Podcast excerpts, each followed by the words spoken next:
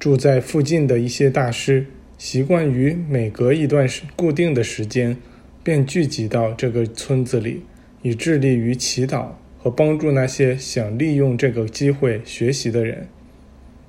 这个寺庙完全是用于疗愈的，始终向公众开放。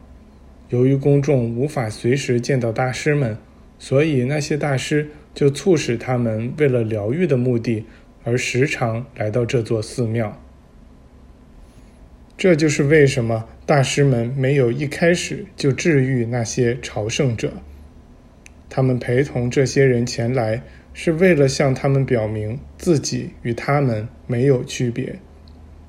每个人内在都具有上帝赋予的相同能力。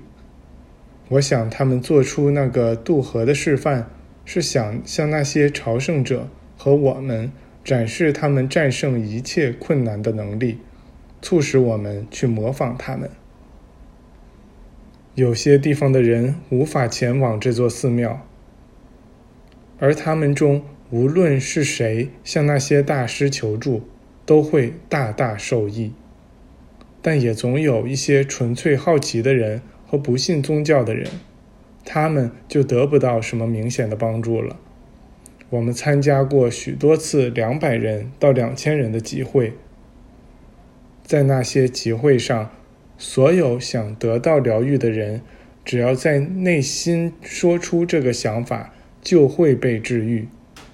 我们有机会观察到大量的人在不同的时候这样被治愈。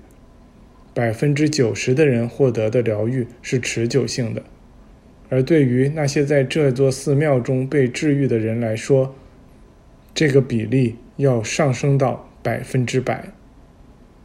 有人向我们解释说，那座寺庙是位于一个特定地点的有形之物，它象征着神圣中心，象征着个人的基督。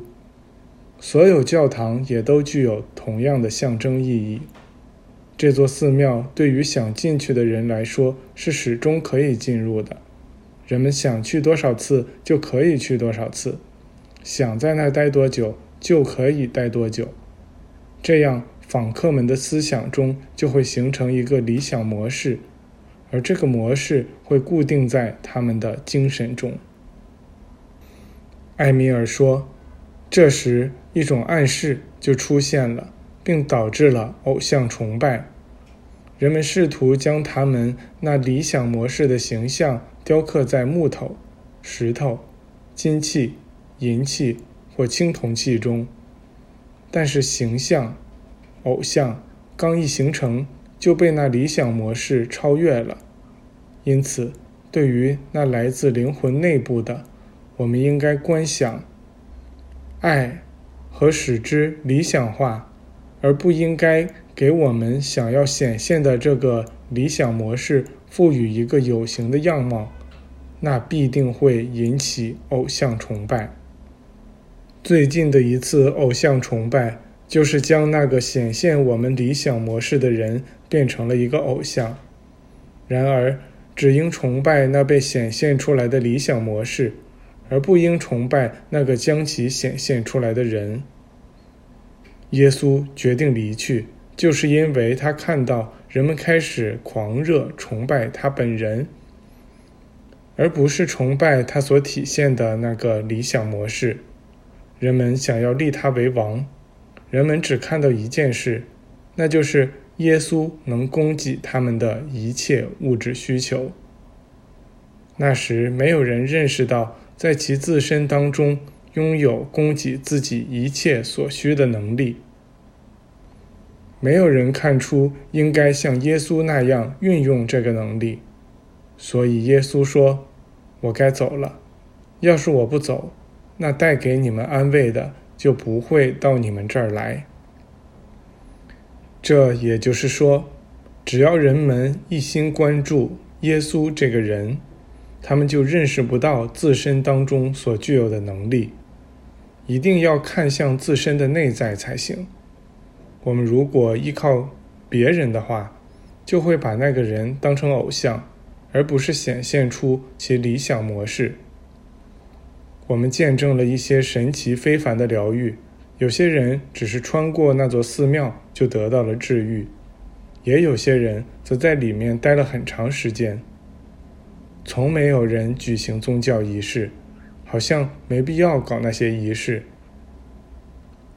因为那有生命的话语的震动，在这座寺庙中是如此灵验，以至于所有进入其势力范围的人都能感受到益处。